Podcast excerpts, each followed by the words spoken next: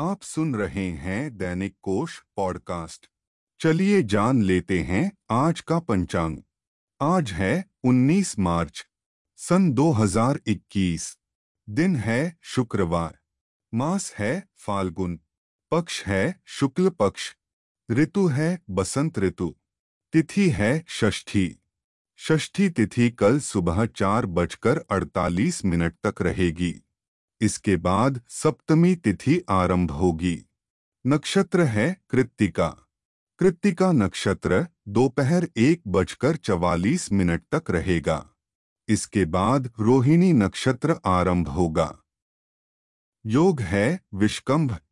विष्कंभ योग दिन में 11 बजे तक रहेगा। करण है कौलव। कौलव करण दोपहर तीन बजकर तीस मिनट तक रहेगा। दिशा शूल है पश्चिम दिशा। शक संवत है 1942 शर्वरी। विक्रम संवत है 2077 प्रमादी। गुजराती संवत है 2077 परिधावी। सूर्य राशि है मीन। चंद्र राशि है वृषभ। चलिए अब जान लेते हैं सूर्योदय और सूर्यास्त का समय।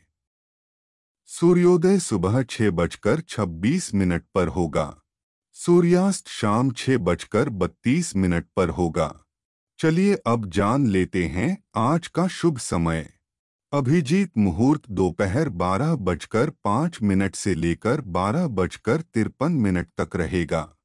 विजय मुहूर्त दोपहर दो बजकर तीस मिनट से लेकर तीन बजकर अठारह मिनट तक रहेगा। गोधूली मुहूर्त शाम छह बजकर बीस मिनट से लेकर छह बजकर चवालीस मिनट तक रहेगा।